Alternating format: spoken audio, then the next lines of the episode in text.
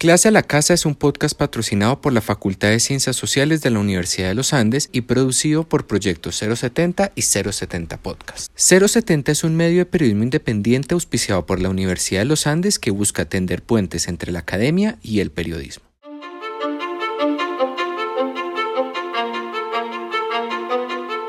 La Universidad de los Andes sigue. Esto es Clase a la Casa una continuación virtual de la iniciativa Clase a la Calle, que cumple ya cuatro años en su esfuerzo por sacar a la academia de los salones de clase. En este podcast, profesores de la Universidad de los Andes conversarán sobre los retos que el COVID-19 nos propone como comunidad. Es el turno de las ciencias sociales. Esto es Clase a la Casa, historias para lo que viene.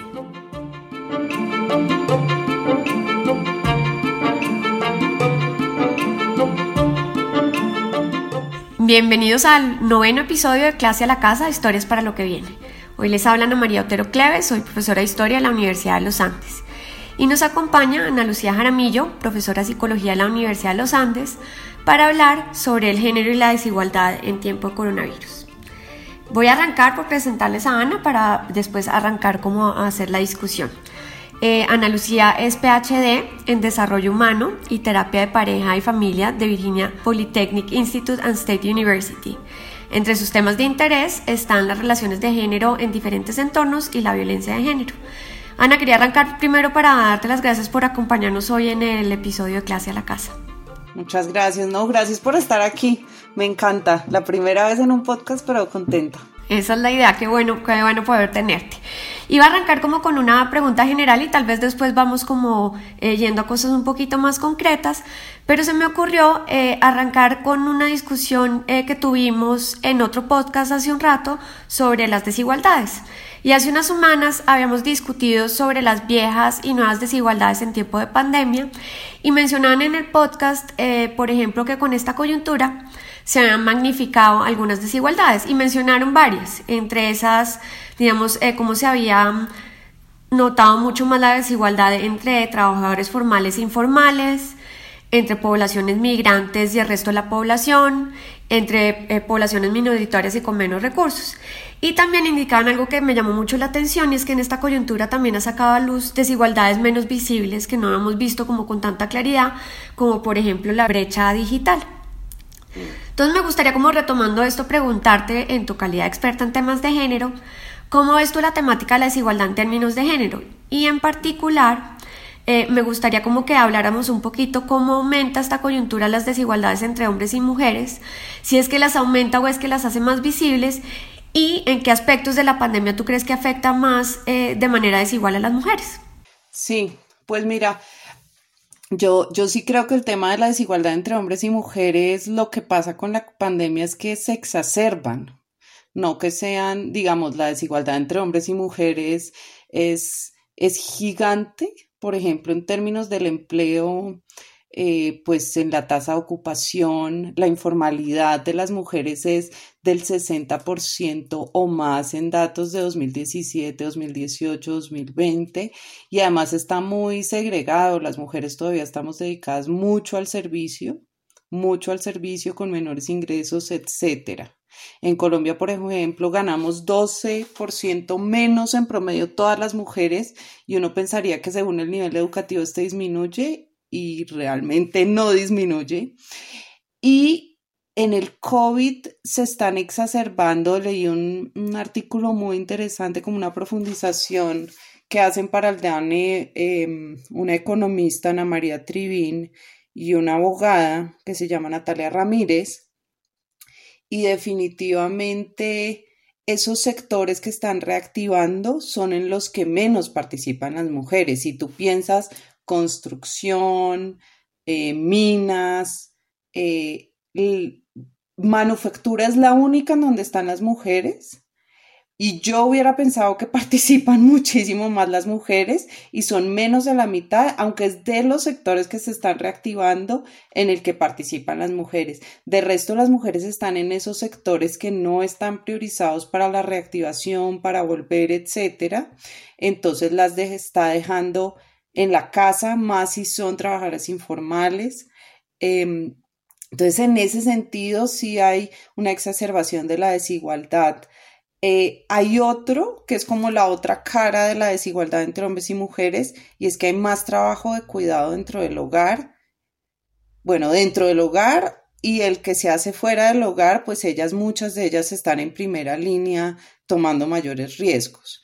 Em, en el que se hace dentro del hogar, em, pues hay algunos optimistas, yo no soy tan optimista. Eh, eh, eh, dentro del hogar lo que todavía no han escrito tanto sobre esto, pero lo que uno escucha, lo que en las redes, en las conferencias que doy es las mujeres madres, trabajadoras y no trabajadoras están llevadas. Las no trabajadoras, que conozco pocas, pero algunas, porque se les intensifica el trabajo, o sea, es 24/7 cuidando hijos, cuidando casa, cuidando ancianos, cuidando lo que cuiden, y para las que trabajamos, seguimos haciendo esas cuatro, cinco, seis horas en promedio más de trabajo en el hogar, mientras hacemos todo el tiempo en el mismo lugar ese trabajo de la casa.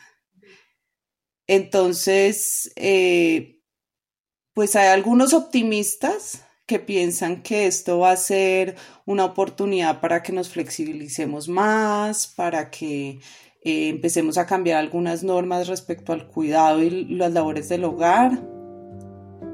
Yo, yo no sé, yo, yo no soy tan optimista eh, cuando uno ve investigaciones sobre cómo cuando cambian las circunstancias estructurales, incluso económicas, muchas de las normas sociales de género se mantienen. O, como leí ayer preparándome para esto, históricamente lo que muestran es un poquitico de tiempo mientras dura la crisis y casi que después vuelve todo.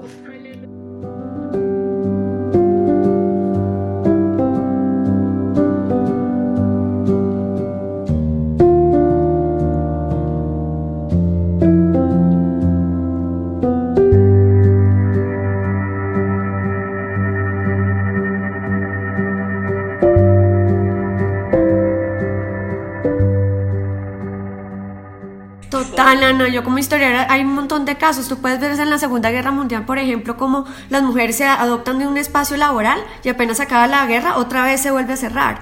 O sea, son como coyunturas, las de crisis pueden quedar más espacio, pero eso no quiere decir, como dices tú, que es estructural, que no, que no se vuelvan a contraer, ¿de acuerdo? Sí, yo, yo leía, pues mi, mi, perspectiva no es principalmente histórica, es entre lo psicológico y lo sociológico y a veces leo un poquito más hacia economía, pero, pero me, me vi ayer frente a esta lectura de lo histórico y esa dimensión del tiempo nos muestra pues como esa permanencia de las normas sociales de género, por ejemplo, respecto al cuidado y quién debe encargarse de la maternidad, del cuidado de los ancianos, del cuidado de los enfermos, del cuidado de la casa, es una cosa que ha sido muy persistente en el tiempo. Entonces, es que es una de las desigualdades más importantes, no sé cómo, cómo estaría cambiando incluso después de esta pandemia. Ana, y además de la carga de cuidado, otro de los temas que creo que ha estado también en amplia discusión y sobre todo al inicio de la cuarentena lo sentí yo, no sé si, si tú lo sigas sintiendo como la misma intensidad, era la discusión sobre el aumento de la violencia de género, ¿no?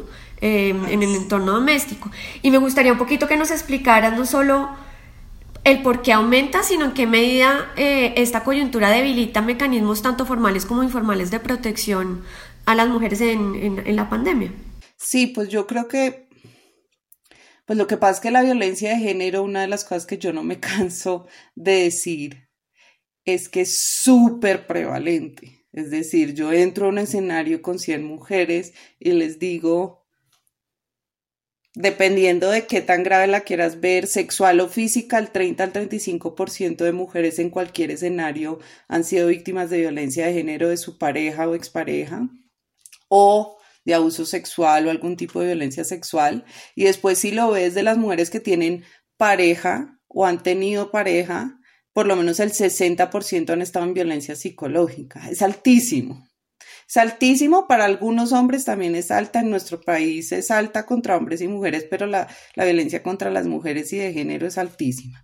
Entonces, pues como por una parte es como volver a decir, es que es altísima, solo que no hablamos y no la vemos y no estamos pensando en eso todo el día.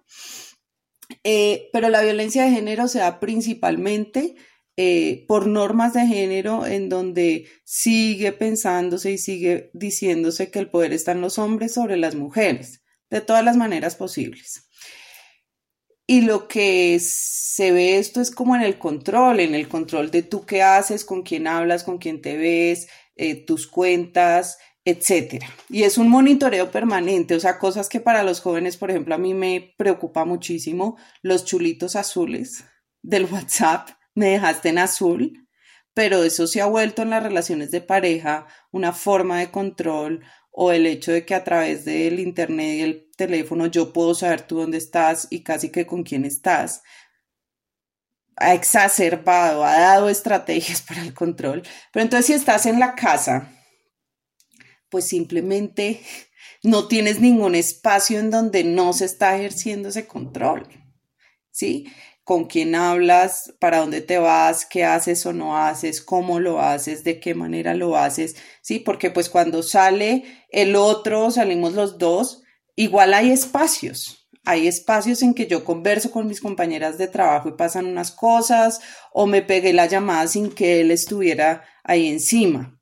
En la cuarentena muy difícil encontrar esos espacios como fuera del control, pero súmale a esto que la mayoría de las personas están estresadas, bajo estado de ánimo, aburridas, eh, pues digamos que es la mezcla perfecta para que se dé la violencia de género. Y lo más difícil, porque una cosa es la, la violencia de género es muy problemática, pero una de las cosas más difíciles es salir, pedir ayuda y encontrar ayuda efectiva que me mantenga segura.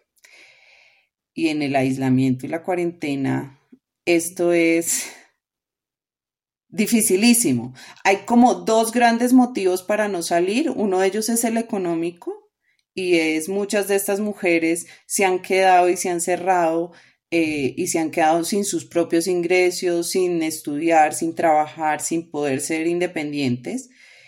Y pues en la pandemia y con lo que hablamos hace un ratico, pues las condiciones son las peores para decir voy a salir, voy a ser independiente, voy a trabajar, voy a... O sea que las desigualdades terminan conectando un poquito la posibilidad de exponenciar la violencia de género.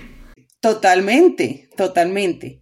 Pero incluso, incluso si uno pensara que hay formas desde lo económico, una de las cosas fundamentales, es decir, lo que pasa es que estas relaciones empiezan a construir mucho miedo y las personas de verdad se quedan ahí por miedo y porque además se convencen de todo lo que les dice el agresor. Les dicen unas cosas que uno cuando las escucha dice, ¿cómo llegan a decirle eso? ¿Cómo llegas a creerte eso? ¿Cómo llega a pasarnos eso? Eh, pero no porque ellas sean bobas, es porque están en una situación en donde realmente es creíble que esto pueda ser y hay mucho miedo y hay mucho control.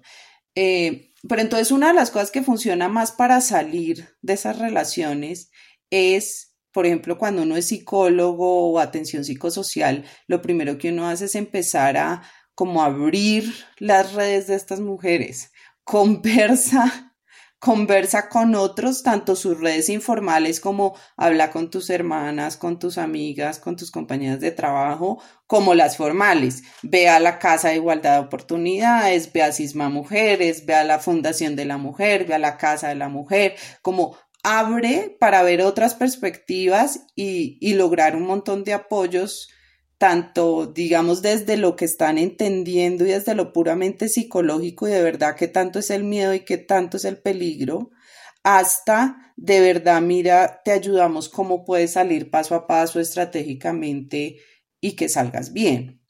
Y las redes en cuarentena desaparecen. Desaparecen. Desaparecen.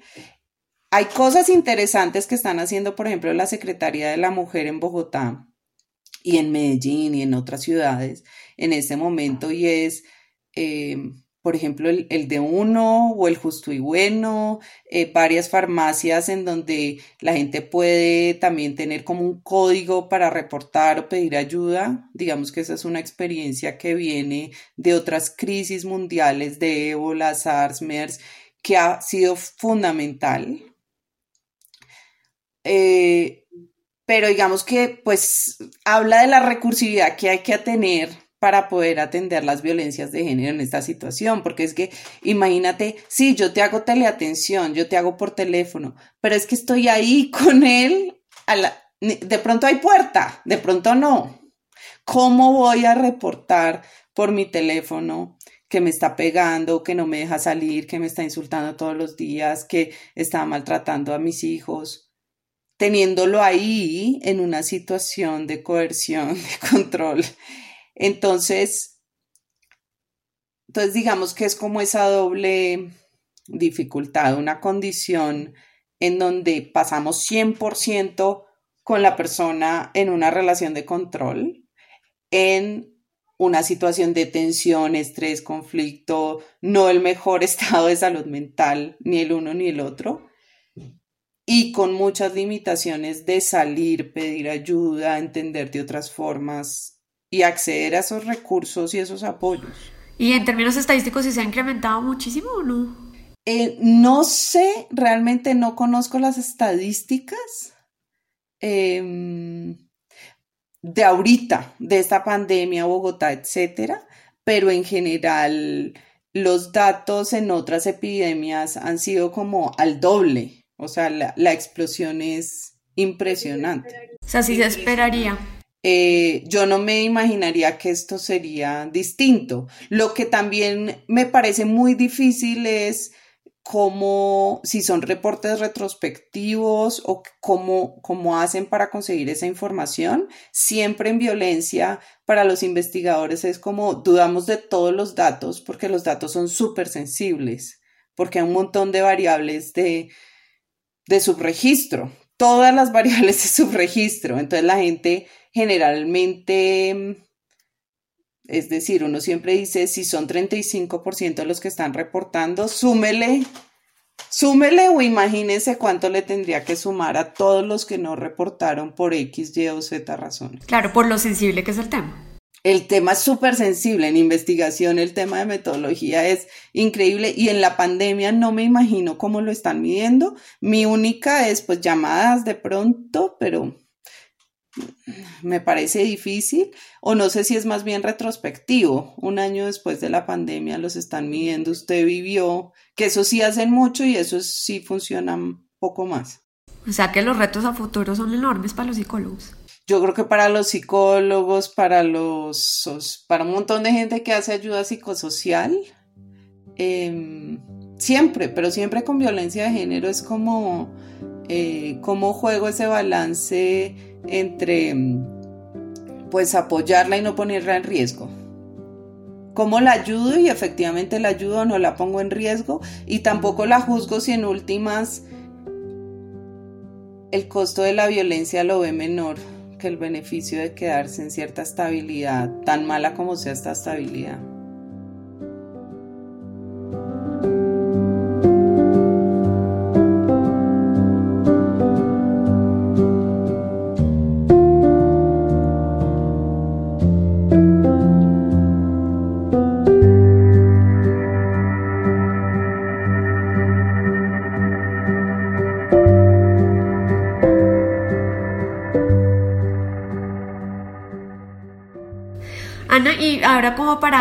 Tocar otro de los temas que me encantó, incluso cuando tuvimos como la discusión antes de, del podcast, eh, que sí creo que es un tema que se ha hablado muy, mucho menos que los otros dos que hemos tocado. Digamos, yo creo que desigualdad y violencia de género es algo que ha estado como en la discusión eh, en medios y en redes, pero me encantaría ya como para ir cerrando, terminar con un tema muy pertinente para, para lo que tú trabajas y, y que se ha discutido menos, es cómo crees tú que, se que limita esta coyuntura eh, de manera diferencial eh, el acceso a los servicios de salud sexual y reproductiva a las mujeres. Sí, pues mira, eh, esa ha sido como una alerta que han tenido como todas las agencias de cooperación internacionales, las agencias de ONU, lo tienen como muy presente porque nuevamente en las pandemias anteriores, por ejemplo, el ébola en África, en el Medio Oriente, digamos, todo esto del MERS, una de las consecuencias más graves ha sido, por ejemplo, el aumento de embarazos tempranos, el aumento de infecciones de salud sexual y reproductiva en las mujeres, el aumento de la mortalidad materna, que por ejemplo en Colombia ha sido un tema reciente de mucho cuidado porque pensábamos que se había reducido y realmente no se ha reducido tanto como deberíamos para nuestro, digamos, desarrollo económico, nuestro nivel de desarrollo económico. Em, y entonces es un poco como que ha sido una alerta así como, miren, eh, sabemos que se tiene que priorizar en el sistema de salud todo esto que tiene que ver con la pandemia, etcétera, el COVID es muy importante, las UCIs, etcétera, pero por esto, por favor, no vayan a quedar, quitar este presupuesto, así como la alerta por todos lados. Ya lo hemos visto y las consecuencias son graves porque además las consecuencias en cosas como embarazos tempranos eh, son consecuencias después psicosociales y económicas que trascienden muchas generaciones. Entonces no nos podemos dar después de los esfuerzos tan grandes, por ejemplo, en Colombia y Latinoamérica con el embarazo temprano, no nos podemos dar el lujo de otra vez no sé, cinco años en que nos devolvemos en esto, porque es que esto es, las consecuencias se ven en dos o tres generaciones, o, se ven a largo plazo en todo caso. Em, entonces, un poco es como no, no limitemos ni el presupuesto ni el acceso, porque se hace muy difícil el acceso. El acceso a salud sexual y reproductiva, pues no es el mejor en nuestro país, pero en estas condiciones, como que todo lo que no tiene que ver con COVID, de últimas y lo que tiene que ver con mujeres de últimas. Me, me, encanta oírte, sobre todo por haber eh, como coordinado los podcasts anteriores, como hemos empezado como a dialogar entre todos sin darnos cuenta, eh, porque anotas muchas cosas que hemos hablado en, en podcasts pasados, eh, sobre todo la importancia de las ciencias sociales, de cómo podemos mirar ciertas coyunturas que conocemos y prácticas para advertir o para tenerlo como, como algo prioritario en la agenda, es lo que dices tú, no dejar, digamos, estos temas ni de salud reproductiva, ni de violencia de género, ni de cómo se pueden aumentar las desigualdades entre mujeres en, en momentos de crisis. Sí, sí, sí, yo creo que ya el mundo ha pasado por un número importante, de pronto no crisis tan amplias, pero suficientemente amplias y suficientemente parecidas en términos de salud para tener muy claro que no podemos equivocarnos de las mismas maneras en esta ocasión y creo que pues algo ha servido, creo que algo ha estado ahí resonando por lo menos en términos de violencias y en términos de salud, eh, pues en los medios, en las personas que toman decisiones.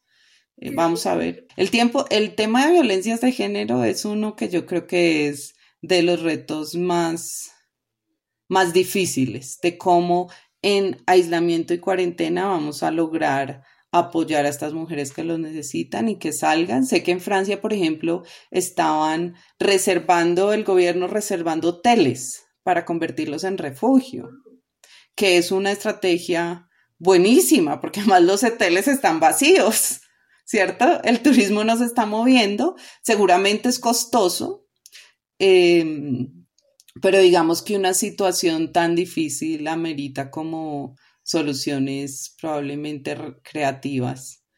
Eh, sí, vamos, vamos a ver qué pasa, porque yo creo que ese es uno de los temas como más difíciles de saber cómo vamos a resolver. Y pues estando en situaciones como de tan pocos recursos, hablando de refugios, en Bogotá hasta hace muy poco había cinco refugios para mujeres. Y en el país ni te cuento, hay por ahí dos o tres más.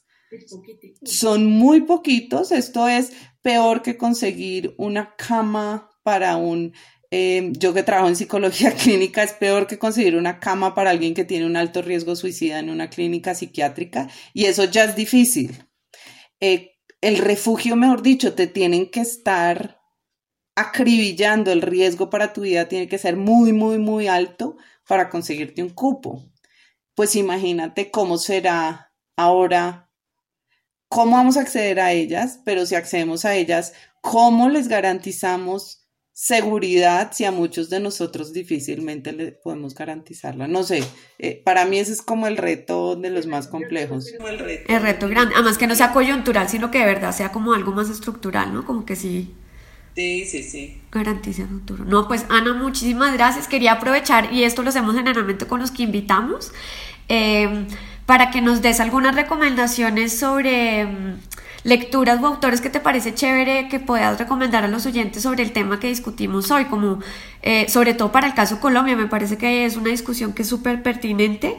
Eh, hemos visto también nosotras entre nuestras estudiantes mucho más interés sobre este tema en los meses últimos, lo cual me, pues creo que también eso nos, nos deja ver un lado más positivo de, de, lo que dices tú, digamos, de lo que puede exacerbar esta crisis, pero sí veo como un interés de las generaciones que viene a poner el ojo ahí, entonces pues me parece genial si les podemos dar también alguna ayudita en, en términos de, de qué nos recomiendas leer, sobre todo yo que estoy arrancando en este tema, me encantaría recibir recomendaciones tuyas. Pues mira, tengo algunas más locales y otras menos locales. Entonces, eh, sobre todo el tema laboral y como esas inequidades eh, en recursos e ingresos. Yo recientemente me he acercado mucho al trabajo de Ana María Trivín, economista, em, y Natalia Ramírez, que trabaja en cosas que tienen que ver con derecho y economía.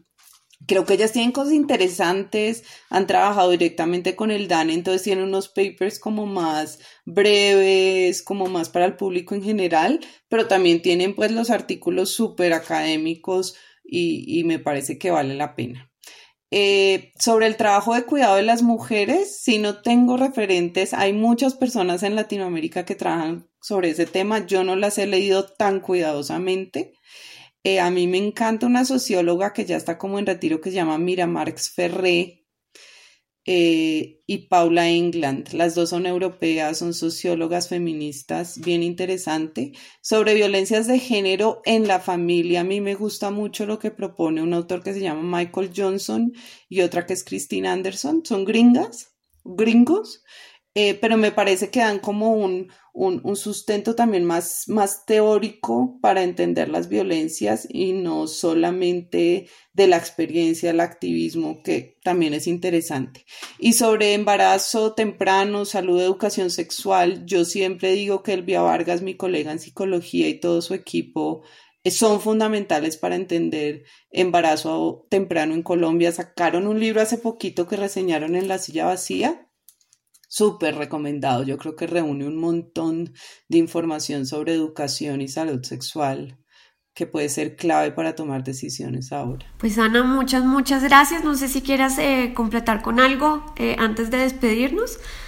No, gracias. Y yo, yo he oído un poquito la clase a la casa y creo que sí vamos como pensando de maneras más o menos similares. Contenta desde las ciencias sociales poder aportar como a, a seguir entendiendo esto que nos pasa en la coyuntura, pero no sé si fue Laura Quintana, yo solo quiero atribuir a Laura Quintana o a alguien que dice, es lo que nos pasa en el mundo, solo que es como con una lupa. Esto es como una oportunidad para verlo en su magnificado, pero realmente todo esto es lo que nos pasa todos los días y que tenemos que afrontar como persona, familia, comunidad, sociedad es como, la idea principal también de lo de género. Las desigualdades de género son gigantes, se magnifican.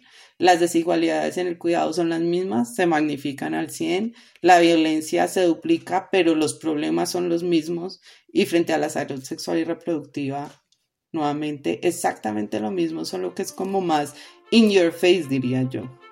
Ya no lo puedes seguir ignorando, odiando. Ana, muchas, muchas gracias. Ojalá te podamos contar contigo a futuro. Eh, para los oyentes les quiero recordar que estamos en varias plataformas, Spotify, Apple, Google Podcast, eh, y esperemos que nos acompañen también en el próximo capítulo. Ana, no me queda sino darte las gracias por acompañarnos. Gracias, Ana María.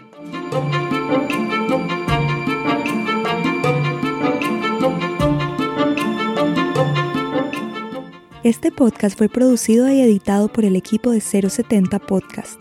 Alejandro Gómez Dugán, Natalia Arenas, Sebastián Payán, María Fitzgerald y Goldie Levy.